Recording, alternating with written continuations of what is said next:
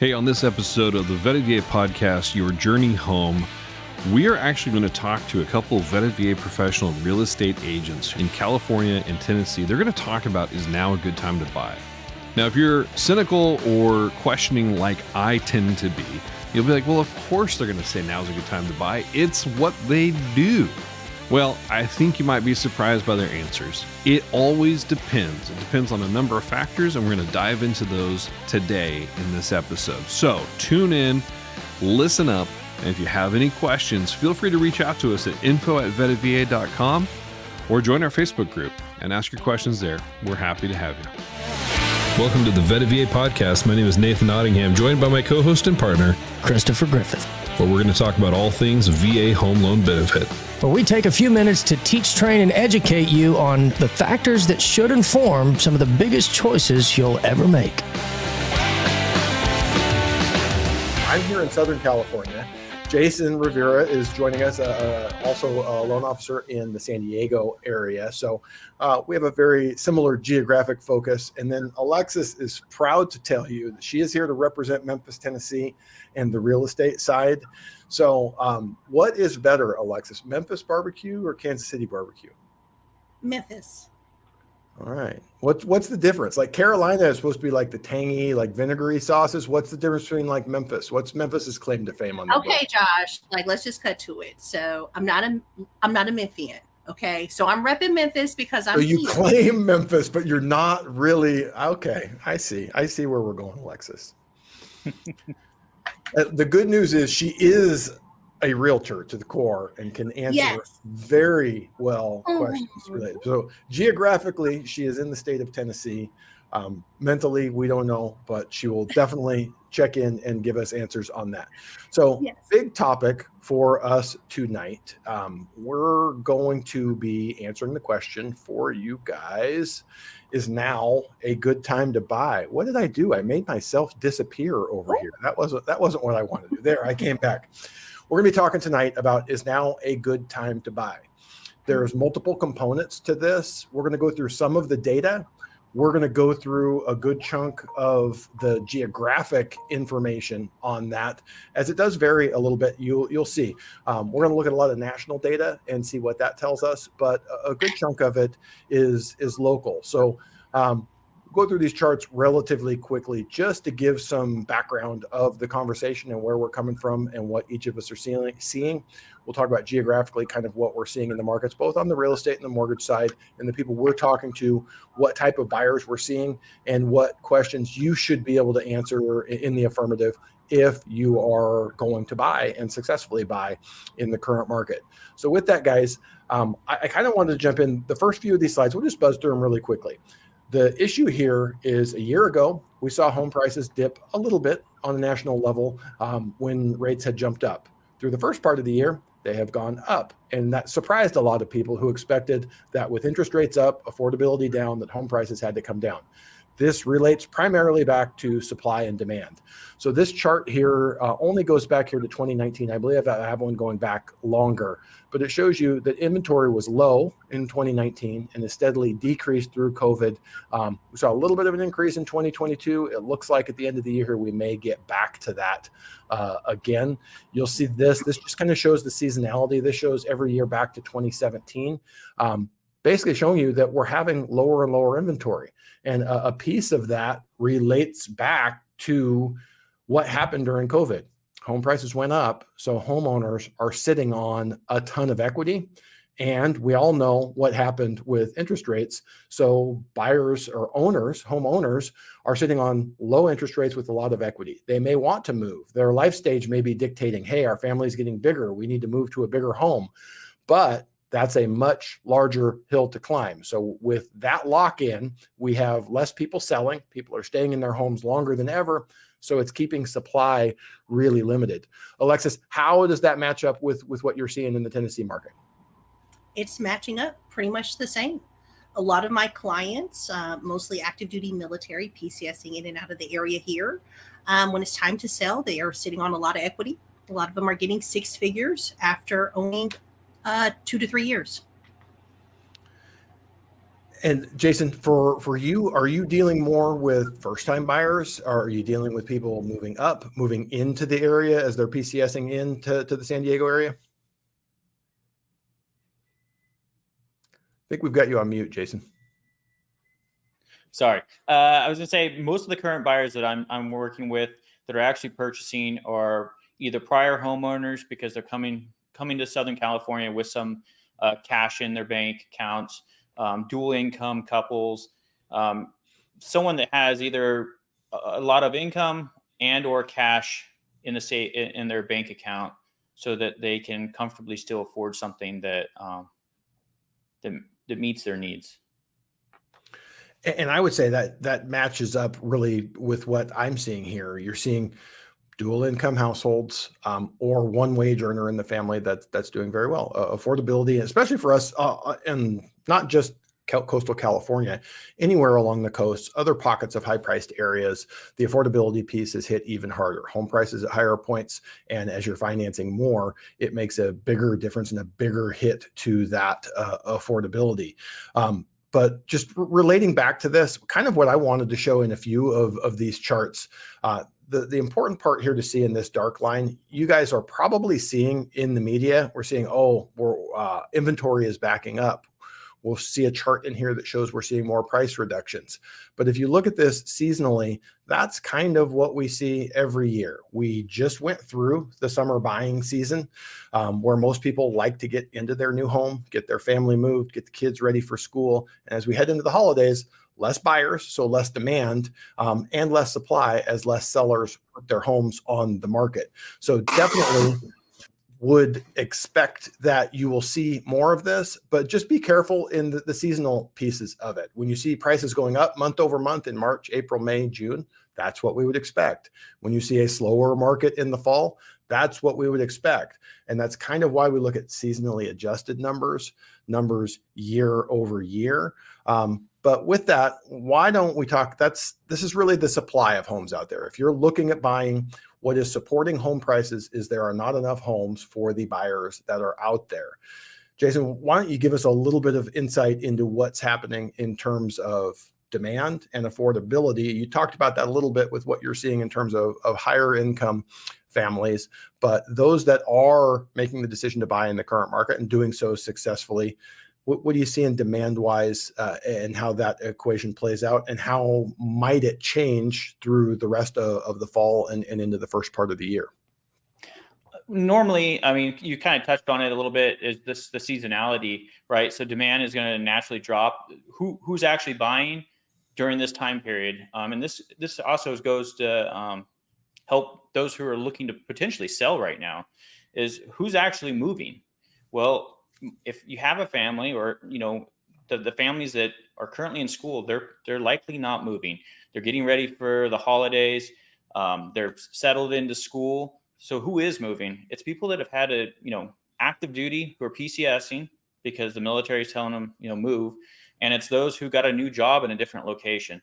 So those are the only people that are kind of in that buyer market. So demand is going to drop because we don't have everyone that you know all the normal basically your springtime buyers that kind of carry us through the summertime.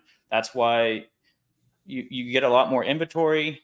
Well, inventory drops because you got a lot of buyers. And right now, the people that are trying to sell have to move. These are people that, um, in some cases, this is a good time to purchase because you have some negotiation. You have people that are probably in a dire need to actually leave their location. They don't have that excess time. Um, so if you're a buyer, um, there might be it's going to be a different style inventory, but there's a good chance that you could potentially negotiate. You know, we're we're going to jump into a chart here that that does kind of show the the regional differences. But Stephanie's uh, joined us here. Stephanie is in Hawaii, um, a different market um, island, very different from the other uh, 49 states. But Stephanie, from that perspective, what are you seeing demand wise in your market just this year in 2023 overall? And how is that changing as we head into the fall and sort of past the, the peak buying season for the year? Well, yes, we are in a very unique market. Um, being that we're on an island, we have always had a housing shortage here. for many years. Um, even before the pandemic, we were 40,000 units short. So we also have a luxury vacation market and an international market. So if you don't have people, you know, we have, and, and on Oahu, we have a lot of military families too. So there's always people that need to buy. Um, but we're not seeing things sit too long, like maybe in other states. And we also never really has like if you go back and look at the historical data, um, even t- 2008, 2009, there was never a decrease in value more in the double digits. So we're in a unique market for sure that limited supply is is an important aspect there because it's everywhere had the hard times during COVID because supply chain issues. Well, just imagine you want to build a house in Hawaii. There's some natural resources there, but a lot of that stuff has to be brought in, brought in on ships. We've had issues with with fuel prices, all sorts of things. So, kind of the the point that I would love to drive home there for those of you watching at home is know your market. I'm going to say that Memphis is probably not very similar to uh, Hawaii. You know, during COVID, when rates were really low and every market was on fire, maybe they were similar. Um, uh, Alexis, what are your thoughts on this? Generally, I've always heard my realtor partners saying the good thing about buyers that are reaching out in October, November, December, if they're wanting to buy in this time of the year, they're pretty serious. You know, yes. most most people are not in the market. Is that is that your experience as well? That is absolutely accurate. Um, buyers and sellers, typically in winter months, uh, fall, late fall into winter, are serious.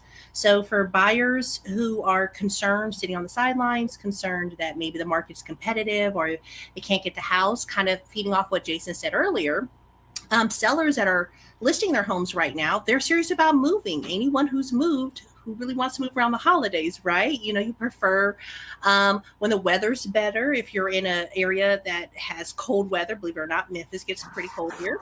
Um, so, or the kids are out of school, or it's just easier to move.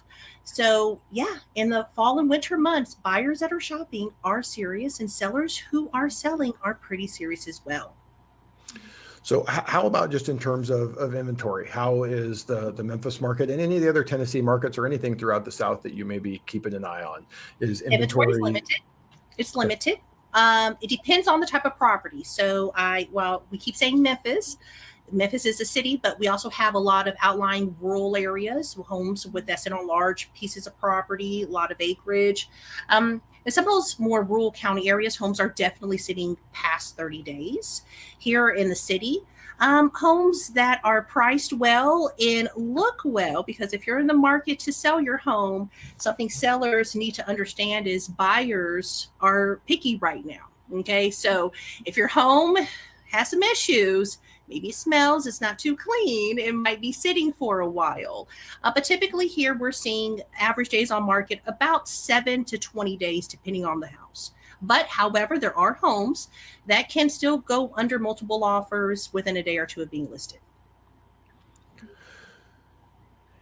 We had some other data here, and my charts are a little out of order. So give me just one second. What I wanted to go through, another thing that we see here as we head into the fall, um, we're likely to start seeing when we go back to that month over month versus year over year we're likely to start seeing some negative prints month over month in some areas. Uh, in in the highest priced markets, or I shouldn't say the highest priced market, the most affordable markets, the markets that are still sort of humming along, we won't likely see that. But if you're on social media, if you're on TikTok, you're on Instagram, you're on YouTube, you will know that one of the greatest click magnets there is is to talk about the coming housing crash. Now, most of the people with these channels have been talking about it since 2017 or so. So they've only been wrong for about six years. Um, but it's important that if you're considering buying, and especially for veterans who may be moved not of their own accord fairly regularly and having shorter time frames that we have to look at that. We have to look at that information and think is that a possibility?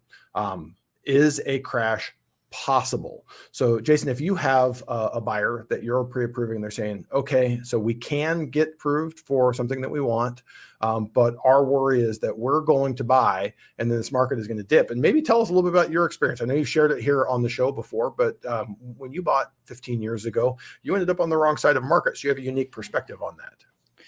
Yeah, so uh, my own past, which was buying in 2007, I had rented for a year, um, $24,000 in rent. Later, I said, you know what, I'm going to buy. It was 2007, top of the market, um, purchased. Uh, bad education. I was sold into an 80 20 loan, um, 20% in a seven year balloon, uh, interest only.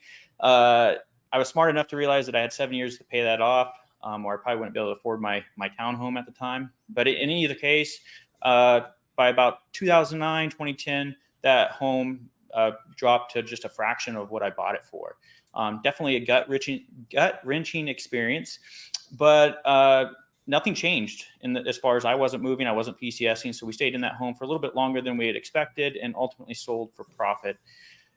Why did I tell all that? Well, because of my experience, my very first question when someone wants to buy here in San Diego is, you know, how long do you do you have left here? You know, if you're active duty, especially, um, you know, when are you up for orders? What are your chances of staying here in San Diego? Um, you know, if you're an E6 looking to make E7 soon, I even take that into consideration because I know a lot of Navy guys make E7 and then they immediately are transferred out of their current command, which means they could be leaving. So before COVID, we used to look at about a three to four year, meaning that you'd have to own a home for about three to four years depending on the location in San Diego, before you could sell it and walk away um, without being upside down. Not that you, not that the home values had dropped, but the home appreciation year over year, um, let's say six percent, and you still have your your um, a real estate agent commission um, and uh, closing costs to pay. So for you to break even, it used to be about three to four years. Well, now with the home prices going up, now we're looking at, you know, five to six years. So if you're not here for shore duty for five to six years, now we have to start thinking, all right, what happens if you get orders in two years or three years? Um, you know, if you're here less than two years, I might say it's not, this is not the market for you to buy in yet. Wait till your next command. As soon as you get orders to that next command, or if it's here, then buy but not midway through you know you've already been on a boat or you've already been on shore duty for a couple years maybe it's not the time.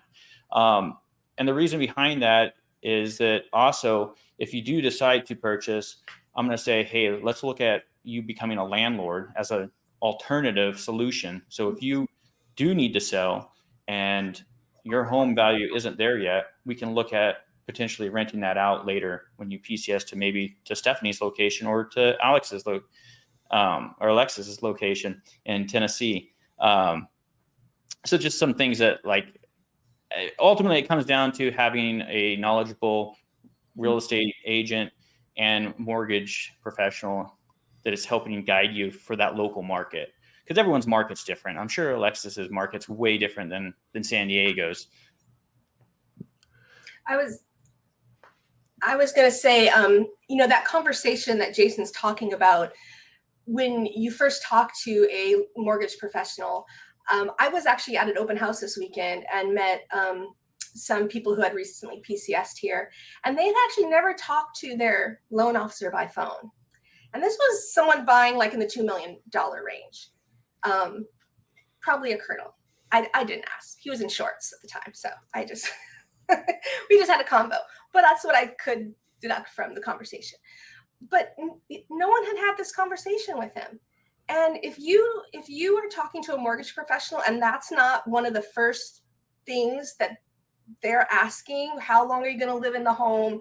What are your goals? Would you ever be a landlord? These things that jason just mentioned. To me that is not a a va specialist right? They are just trying they are just doing the you know usual you know getting your app getting you through the system. You should be having someone having these conversations to help you with your real estate agent make decisions um, and provide the information to you so that you can ultimately when you pcs have all your options open well, let, us kind of talk about it i I think most folks will find the conversation more uh, more relatable from Alexis's perspective with Tennessee yeah. prices. But let's talk about Hawaii prices. You mentioned two million dollars. You know, in Southern California and Hawaii, that's not even necessarily a spectacular home. Nice home by all means, but it's not ultra high end.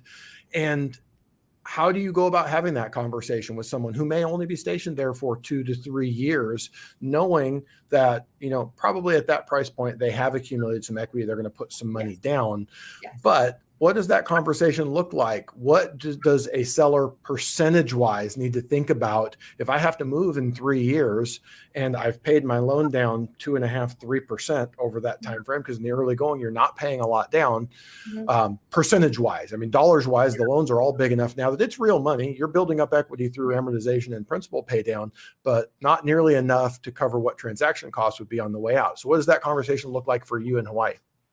Well, that's where again, using, you know, I always ask who who's your real estate agent, and let's get on a call together so we can talk about all of this. Um, because especially at that price point, yes, they usually are pretty. They're a little more savvy, usually, right? They probably have already bought in a few homes, um, and and they do want to return.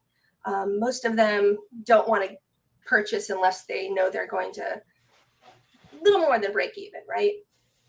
So that would be a, a part of the conversation. Um, but also the big part is do you want to be a landlord?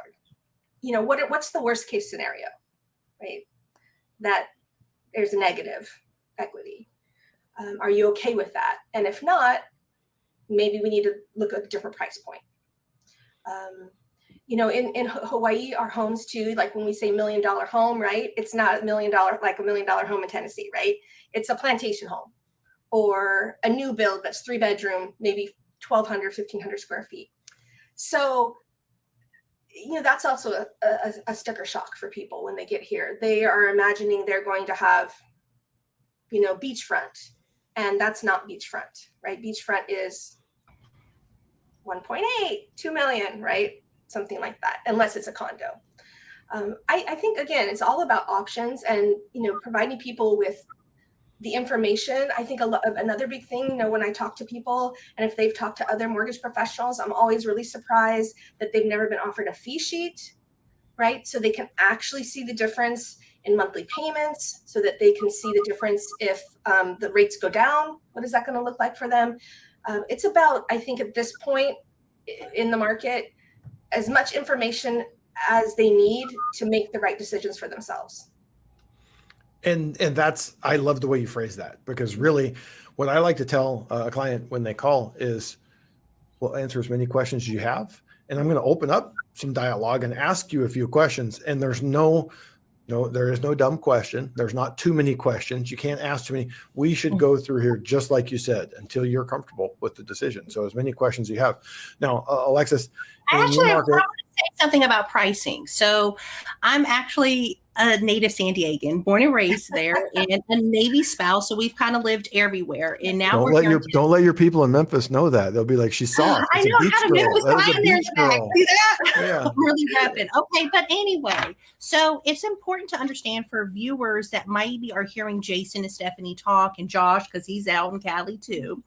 They're talking about these high price points and something. If you're sitting in a market like Memphis, Tennessee, or you're in North Carolina, or you're in Idaho or South Dakota, wherever you are, um, understand that everything costs more in those other markets, mm-hmm. right? Everything costs more. You're making more money, wages are higher, minimum wage is higher. There's a lot of things going into that. So while you hear 2 million, you hear 1.5, uh, a home like that there is something here in my market that's maybe like about 700,000 you know so income plays a part in that where you are in the mm-hmm. country as well and we kind of have the opposite here when it comes to bah I'm at a cheap duty station for the Navy, right? So the Navy, you think coastal areas, typically everyone coming from wherever the ocean is. So Hawaii, California, mm-hmm. Virginia, even places like Connecticut, BAH is considerably higher. So it's reverse. Someone coming from Hawaii or San Diego, they're like, "What do you mean I'm not getting four thousand a month? right? I'm getting twenty one hundred. What? You know, they're completely shocked. So regardless of where you're going, BAH um, and cost of living for that location always should be considered. You know, so just kind of want to drop that in case someone's sitting there and they're like, "We only want to buy." You know, a certain price point, and here they are talking about millions. No, we do have price points under million. You know, yeah. right now though, those are condos, right? Anything under, let's say, eight hundred thousand is probably a condo. Um, nice condos, um, and some really uh, great opportunities. But yeah, just a little different. So we also have low property taxes. we've we've we've talked about some of the unique features of veteran active duty Mm-hmm. being moved around and having to think in terms of that timeline. We've talked about in the context of the conversation is now a good time to buy or should I be looking to buy the supply and demand issue that there's not a lot to choose from, not a lot of competition, but relative to the homes that are available, there is a, a good chunk of competition. We've seen a very interesting last 12 months in in prices kind of dipping, prices then coming back and and having year over year gains just about wherever we are. It's a thought that is on people's minds. When someone comes to you and just asks point blank, which I would say probably 25, 30% of people that I talk to, they, they'll come out and ask a version of, would you buy in the current market? Are you comfortable with this? What are what are your thoughts? If someone comes out and asks you that question directly, let's start with, with you, Jason. I'd love to hear all, all of you guys' perspective on that. Someone in, in San Diego, veteran, non-veteran, active duty, not active duty, says, Hey, I'm thinking about buying. I do have a longer term time horizon. Um, I can qualify. Is now a good time for me to buy? We got you muted again, Jason. Going back to what Stephanie said, I would say, uh, you know, as long as that member is aware of their options, and that's kind of the key key thing, um, or or that family is aware of their options. Um, would I buy? Yeah, I actually just closed on a condo uh, a Wednesday, last Wednesday um, here in San Diego. So would I buy? Yeah, I, I just did, um, and uh, didn't even hesitate. Um, I inherently seem to buy homes at the top of the market, so why not just continue that trend? Uh, when I bought my uh, other rental in 2015, I was 30,000 over everyone in the neighborhood and the smallest home. And you know what? I, I don't regret it at all. Um, it's one of the best uh, best rentals I have. Um, so, yeah, I, no no issue at all. I think that's an important point. Um, there's a couple things that, that I like. If you're working with a mortgage or real estate professional, ask them about their their home. I'm not saying, "Hey, what's your home worth? Are you going to sell?" But say, "How long have you owned? Are you looking at moving yourself? Do you own rental property?" Uh, because that that can be instructive. If you're talking to someone that says, "Hey, home prices are great. You should absolutely buy," and then they've got for sale signs in the yards of all of their rental properties, that would probably tell you that that's not really what they believe. Um, I can say that back in 2007, we were advising everyone who had non essential real estate. So, other than your own primary residence, that if that wasn't a long term holding, if that wasn't something that was part of your retirement plan, it's a condo in a bad neighborhood, you don't love it, probably should consider selling it. And most clients didn't take that advice. My favorite one was a lady who had acquired 18 rental properties, all of them using option arms and very little down. And she was telling me that was her retirement plan. She couldn't possibly sell any of them. And we had a plan to, to sell about two thirds of them and then have plenty of equity in the others and nice cash flow. She didn't do it. And I think she lost everything but her, her primary residence. But long way of saying there's different points in markets, and no one today has a crystal ball the crazy people with the the YouTube channels saying every week for five years that the housing market's going to crash clearly don't have a crystal ball. We can't sit here with a crystal ball and tell you, hey, prices are going to be higher in in five years than they are today. What we can say is there's a balance between supply and demand. That's kind of why we're seeing, depending on where you're at, prices slightly up. Maybe if you're in Bay Area, prices slightly down. But ask ask the person that you're working with what do you own in terms of real estate? What are you doing? Are you looking to acquire more? Are you looking to get rid of some? Are you looking to rotate up?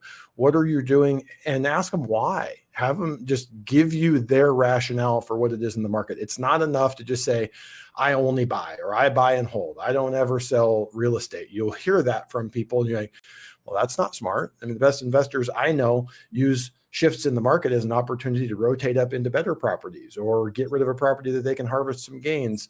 Um, so it's just a, a, thought there. I'm just trying to think of, of what's the most instructive way that we can share with with the audience. Is it a good idea to buy? Like from my perspective, I always want to know why are, are you buying? Is it is it fear of missing out? Is it you have family members that say, well, we all own homes and we've made lots of money on our home and you need to own your home.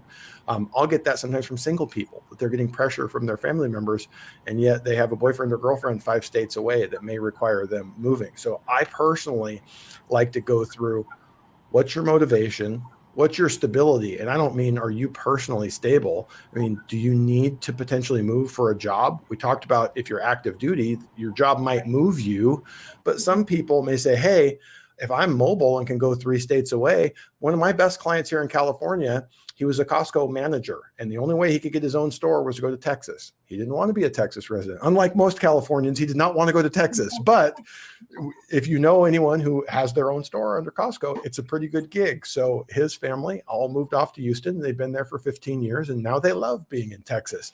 So is is there a reason why you need flexibility in your geography? Is it a relationship? Is it a job? And the relationship may just be different. If you're single and you say, I want to own my own place. I got that cool little studio condo right across from the beach. And then you get a girlfriend and then a wife and a baby on the way. The studio is probably not going to work really good. So, from that perspective, I just like to keep the big picture open. Where are you today? Where are you going to be in one year, three years, five years? And how does that impact your housing? Because it leads back to both the cost of, of transaction wise, of getting a loan on the way in, of selling it on the way out.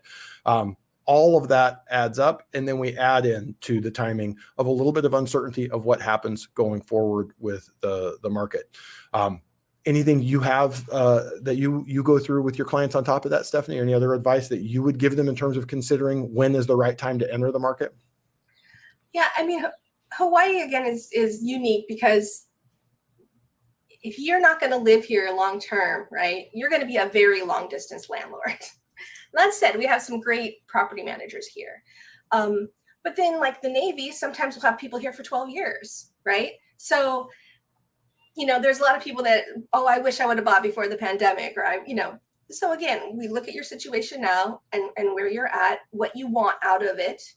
Um, are you, and and I also too, you know, I, I'm not one of those loan officers that make people feel guilty for not buying. It's their personal decision, and especially being here in Hawaii and knowing that if they live on base and or rent outside of of, of base, um, can I help them get ready for their next duty station? you know, get them fully ready to go so that they know what to expect in three years, and I can still work with them. Um, but you know, we're talking about opportunity, right? And um, I don't know if we're getting to that later, but here in Hawaii, you know, people you know, sometimes it means that I might not work with them. For example, a good deal right now are the new builds, right? We have two wonderful new build communities here on Oahu, uh, Koa Ridge and Ho'opili.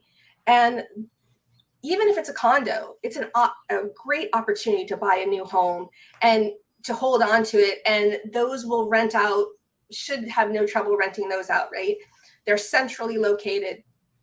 And the other really good deal right now in Hawaii is um, you know, we don't really have a lot of true duplexes, true multi multi-families under four units.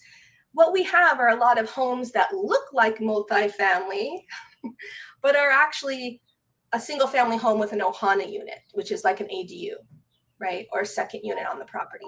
And my clients that have really tapped into that, I feel like um, and who've seen the vision of having a second unit, they know they're going to have a little bit higher mortgage payment. They can afford the mortgage payment. And, but they know it's going to be tight. But they see the vision of that second unit, that studio that they can rent for 1200 1500 2000 and those homes during the pandemic were going 100000 over asking over list price and now, just the nature of the baby boomers aging out, we're seeing a lot more of these on the market. And they're sitting there a little longer. And they are perfect opportunities if someone's willing to maybe do a little work on, on these properties. So that's, you know, I have I have these discussions with people, and I also suggest they have these discussions with their real estate agent, of course. Um, but as a loan officer, I see I sometimes see things a little differently, right? I'm seeing what what things what homes people are putting offers in uh, according to their price ranges and different things. So that's that's what I usually try to talk to people about. Or have they thought of these other things? And some people are like, I don't actually do not want a second unit. Okay, well we'll move move on to something else. But there's definitely great opportunities. Alexis, how does that compare with the conversations you're having with uh, prospective buyers? Very similar, although the price point's different. Um, here, the uniqueness of the duty station where I'm at is it's the Navy and it's shore duty. It's also kind of I call it the retirement village. People come here to retire. That's included. So, um, try to understand, regardless if you're in any of these duty stations we're talking about here, is always important to understand, or even if you're a civilian, you know, um, you're just moving from Wisconsin or wherever you're at. It's mm-hmm. always important to make sure that you follow the trends too in the neighborhood. You know, try to collect as much data as you can, utilize the real estate professionals. Um, we everyone has data everyone can pull comps not just going back six months they could go back a year they can see what's the trend been they can also see what's coming to the neighborhood mm-hmm. uh, something that i think is often overlooked in real estate is what's happening in the community. Um, are they building, for example, where I live, we have a freestanding ER, we have a whole um, a Chipotle. You know, it sounds a little, you know, you're like, what? You have a Chipotle? Well, trust me, so it was like the sticks when I moved here. Okay, so anyway, we have a lot of things coming. Um, like Stephanie said, new um, new construction, things like that. So where's the economy? You know it's important to know that because if you have a lot of building going around you, a lot of commercial properties popping up, a lot of Starbucks, things like that, that also helps. Uh, mm-hmm. You know, desire making an, an area more desirable, um, and people wanting to move there because people do like amenities. Although, remember, I do sell rules, so some people don't want anybody around them. You know, people just want to be alone. Um, I do think, though, it's always important, regardless of where you are, whether you're near a military base or not, to always discuss rent because life happens in real mm-hmm. estate, right? It's not just always your PCSing with orders. People get divorced, people die, people get sick, uh, jobs change, and we can't predict the future, like Josh said. So you have to prepare yourself you have to go in doing the research. And again, this is where you're going to want to lean on the professionals that are helping you along the way and say, hey, if my mortgage is X amount of dollars right now, about where's rent at? Okay. Because if you're going in and your mortgage is about 3000 but every all the homes around you are renting for 2000 you're already kind of in a jam there, you know, and maybe you need to start looking in another area. So keep that in mind. Um, life happens in real estate, and you always want to make sure that you protect your investment and, above all, protect your family. Because something that I don't think is stressed enough is nobody's going to care what happens with your family. It's sad to say that, but for military members, we kind of know that. Not we, excuse me, I'm a spouse, but military families, you kind of understand that that nobody cares. The mission continues, but the bank's not going to care either. Okay, they're like, sorry that happened, but your your mortgage payments due. So you have to go in arming yourself with as much education as possible, mm-hmm. and this is regardless of market conditions. You know, I know understand now some people are a little bit more. What's going on? Rates are higher than we've seen the last few years, but even a couple years ago, buyers should have still been looking at the mm-hmm. entirety of the market um, and observing everything so that way they protect their investment. You said something that was really important, and I'm going to actually take exception with it, even though even though it was true. You said the, the, professionals that you're working with, we all have access to data. That's true. They do all have access to data, whether it's on the mortgage side or the real estate side. But the reality is, especially, uh, I would say on both sides, it is truly an 80 20 business in that 20% of the people do 80% of the business, but also more knowledgeable, more professional, more expertise. And that data element in the current market is more important than it's ever been. If you're buying in 2020 in the height of COVID and everything's going to go up 20% in the next year, if you're off a couple percent on what you pay for a home or what you sell your home for, it's all going to just work out, work itself out in the wash. Mm-hmm. We're not in that kind of a market. Uh, again, likely to be choppy and slightly up over the next few years, but you're not going to have that big get out of jail free card of a 30, 40% run up in equity in the next two, three, four years, like we we benefited from. Um, before we finish tonight, I definitely want to transition to affordability and what buyers can do to sort of combat that, work with it, and try and make homes as affordable as possible. But sort of just on the last piece of this, should I buy? Some numbers that I always like to, to go back to is at any given time, about 65% of American households choose to be homeowners. At the worst of the meltdown, when many thousands of people lost their homes in 2008, 2009, that number went down to about 62%.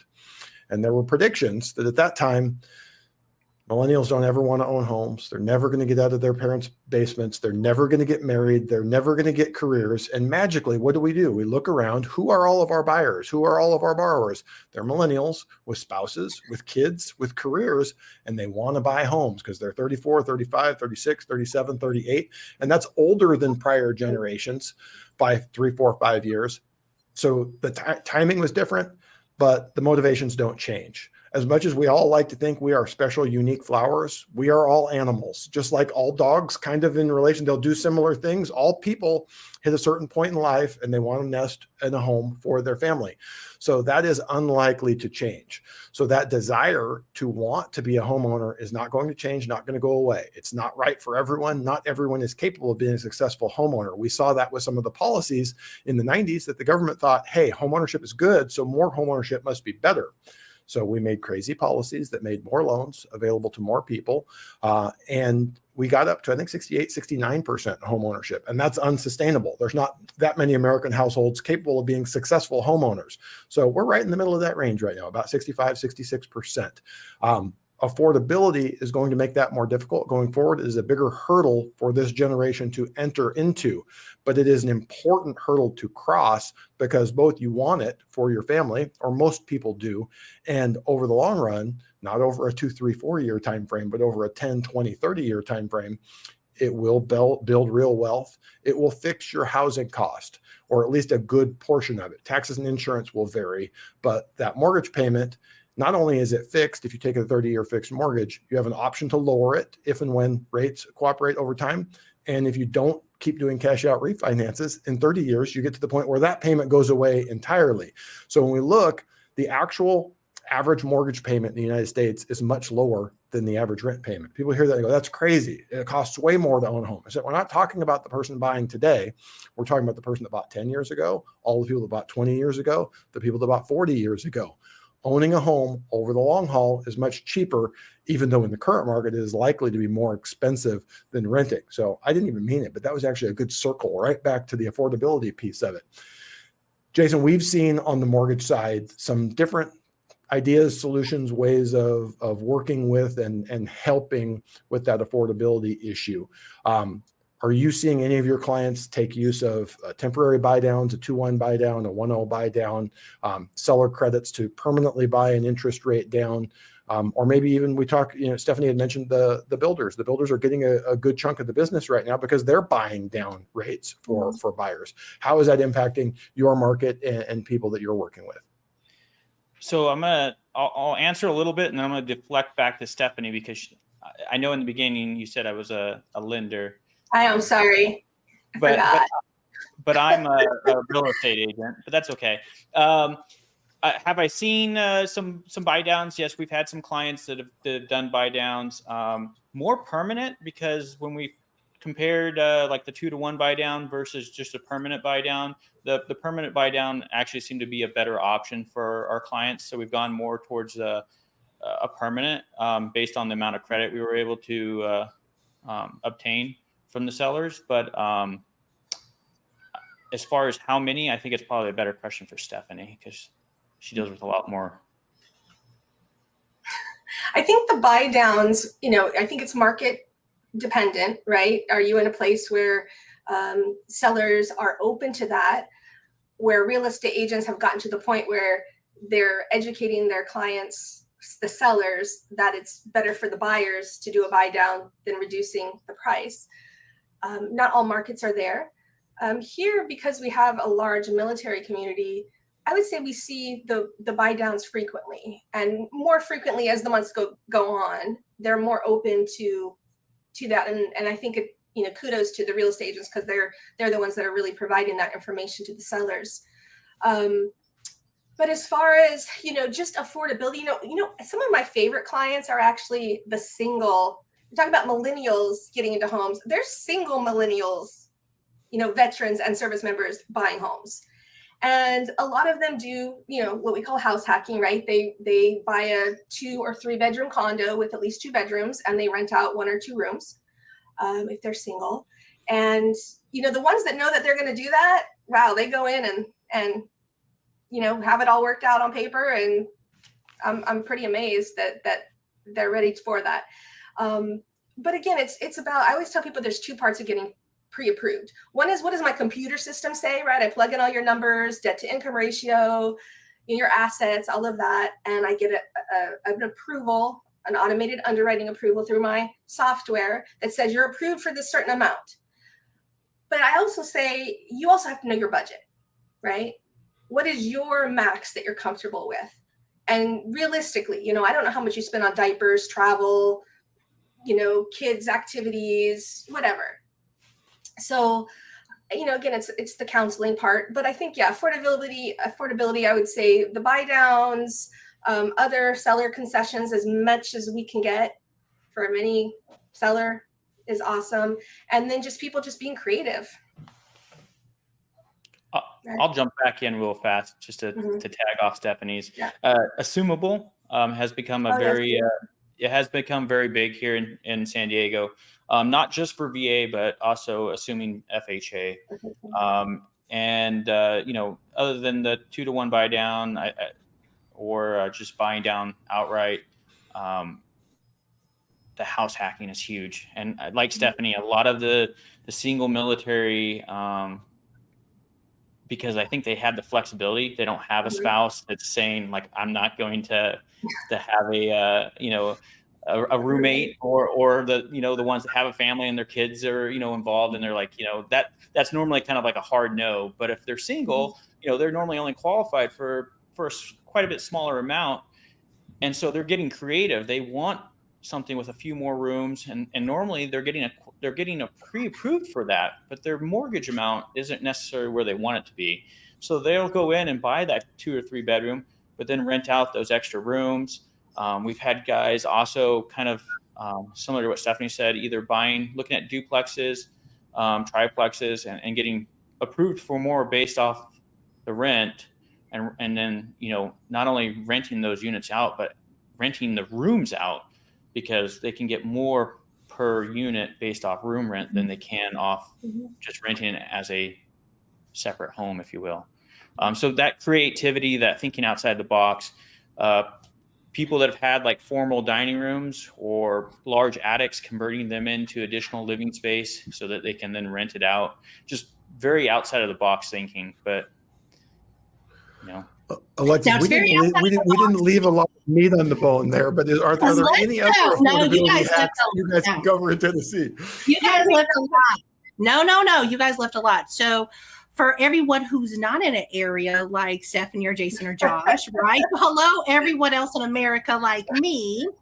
Um, what Jason's talking about, I can tell you from being originally from the West Coast and moving here, that sort of stuff doesn't apply here. Okay. So all this house hacking and adding, change, converting dining rooms into living rooms. Let me tell you, you do something like that in my market, your house is going to be a little funky to sell, okay? Regardless of when you try to sell it. So people are expecting a dining room here, okay? Definitely take the approach of win and row when it comes to real estate. That's the best I can say. Also, while we're talking about the rental thing, and I think this is really going to apply no matter where you live, you have to make sure that you're allowed to rent out your home. You're allowed mm-hmm. to rent rooms, right? So you're going to want to make sure um, you, if you're in buying an HOA, that the HOA allows rental, regardless if it's another roommate or if it's just you need to rent your house out because you can't sell it or you just want to rent it for passive income. Okay. Uh, but Stephanie brought up some, some really good points there about consumers uh, via their agents educating them about buy downs and stuff.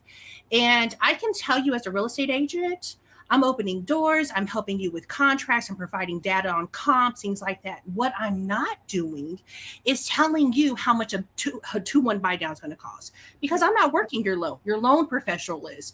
So you need to, when you first start interviewing your, your loan professionals, have that conversation with them. If they seem clueless on it, then go somewhere else. Okay.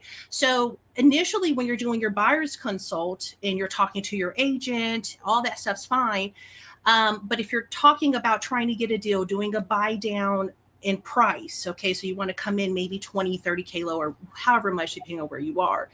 Um, it's important to know ahead of time how much is that buy down going to cost, right? Because remember, kind of going back about 30 minutes ago, I was explaining here in my market some homes can still be competitive, right? You don't have, you might assume, oh, homes here are sitting about 10 days on market. I have a, several days to sleep on it.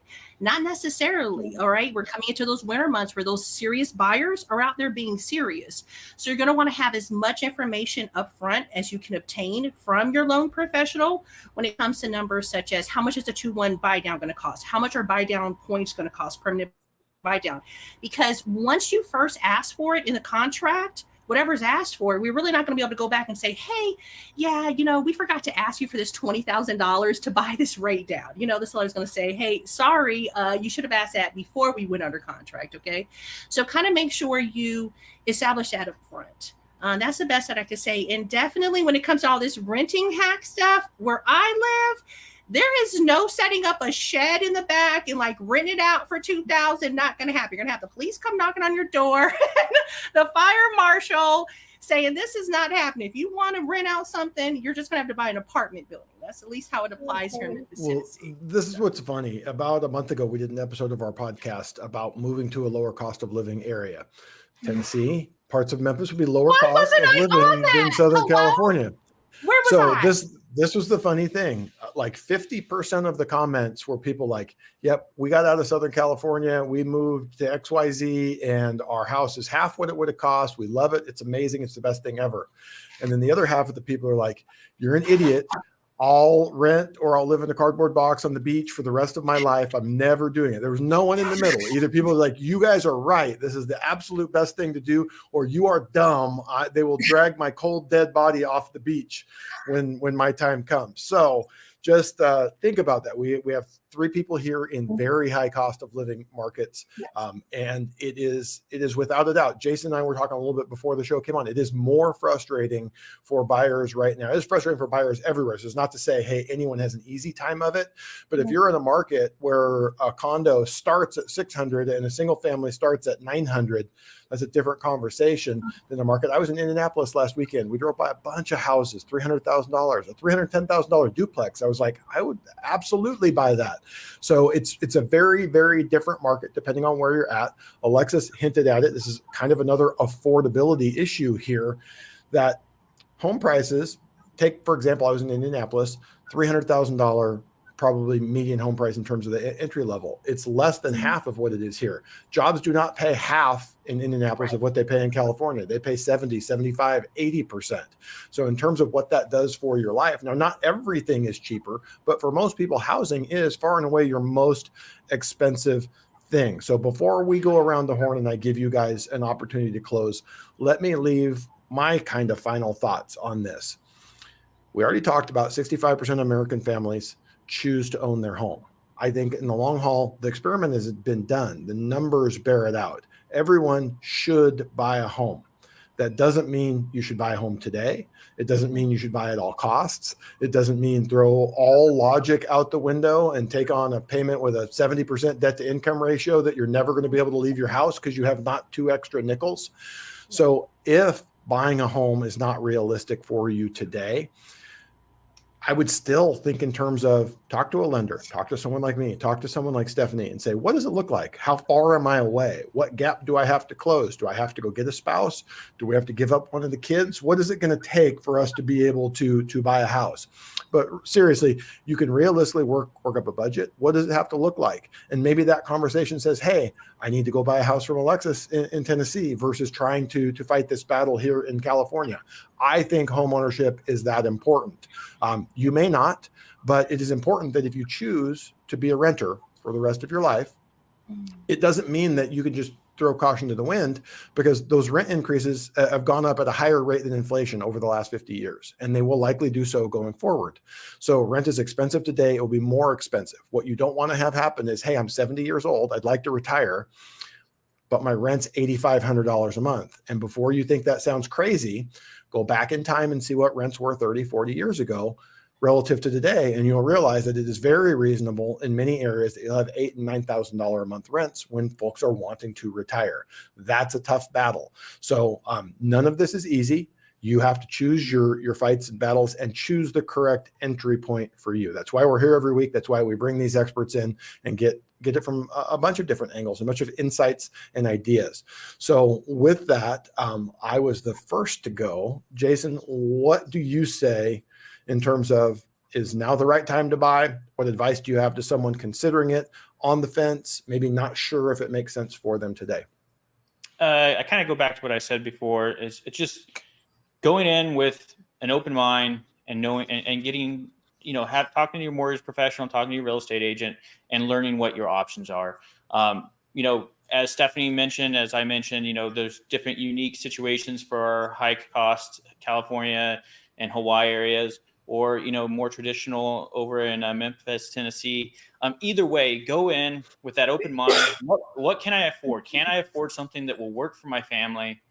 And then decide how long am I going to be here, and kind of run those numbers. Ask your real estate agent, ask a mortgage professional to help you if, if you're not you know not savvy with how to run those numbers and figure out does this make sense because if you're going to be in an area for really any given point of time depending on that area, you know, waiting is a dangerous game to get into and it's very hard to get out.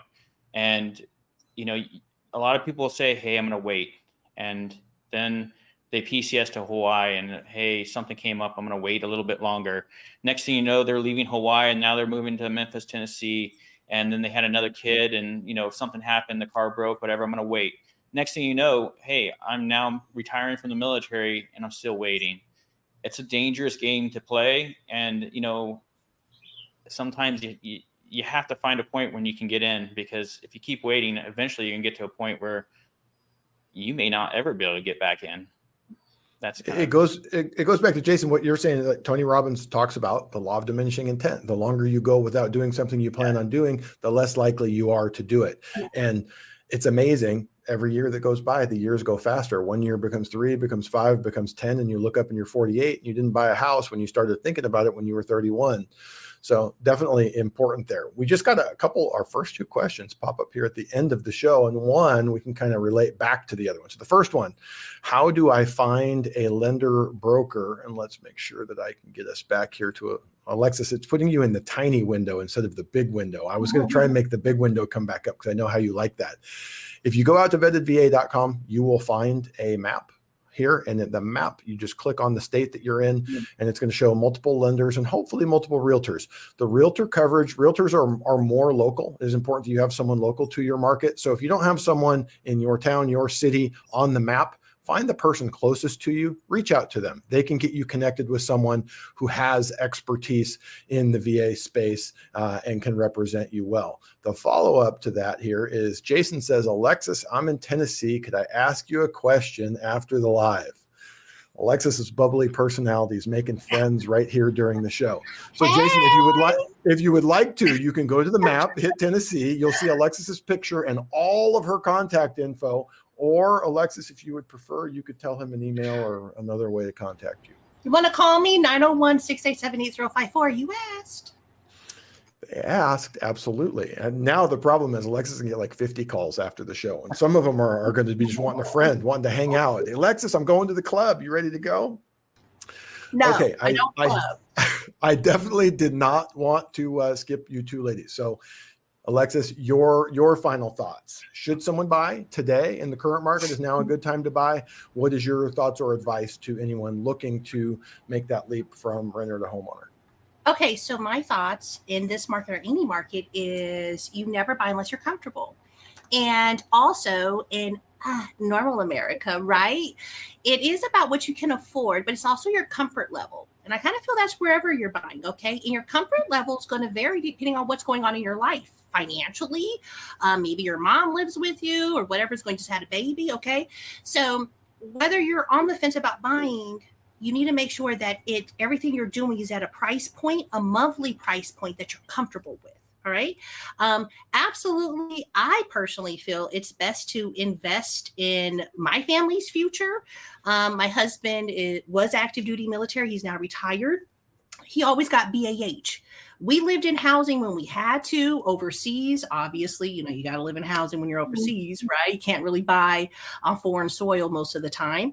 Um, but, you know, most jobs don't afford you the opportunity with a housing allotment. Okay. So if you're active duty, uh, depending on your duty station and if you're comfortable um, implementing purchasing a home at that time, check it out before you transfer in, whether it's a place like San Diego or it's like Fort Hood, Texas. Sorry, I don't remember the new name, or it's Millington, Tennessee, or Hawaii, or wherever you're going. Um, see if there's an opportunity there because you do have your BAH that you can definitely apply and invest towards your future instead of a landlord's future. Unless you're the landlord, then hey, it's great to invest then if you're the landlord. So those are my thoughts on it. And please do do your research um, on fees. And a lot was talked about maintaining property as rentals. Please do research that heavily before you purchase a property to make sure you can rent it out because not all areas allow rentals. All right, Stephanie, you get the final word. The final word. Um, you know, I think the main thing is, you know, I want people to have choices, especially if you're PCSing, right? The only way to have choices is to know your options. Um, so I would say, as soon as you get orders, that is not too early to contact a mortgage professional and at least have a conversation. That's step one. Just have the conversation and then step two would be running the numbers for a pre pre-approval but a, a, year beforehand is not too early you know we can prep you like if the rates go down it will look like this if the rates go up it will look like this but have choices you know that's that would be my my main takeaway I love it. As always, great advice from our pros. So, Stephanie, Alexis, Jason, mm-hmm. thank you for sharing your Tuesday evening with us. Um, you guys may not know this, but right after Monday Night Football, the Tuesday Vetted VA Live is probably the most viewed thing of the oh, week. Oh, really? so, you guys will probably be famous in your neighborhood now after going through this. So, thanks for joining us. We will be back next week with another group of experts and another topic, and we'll see you then.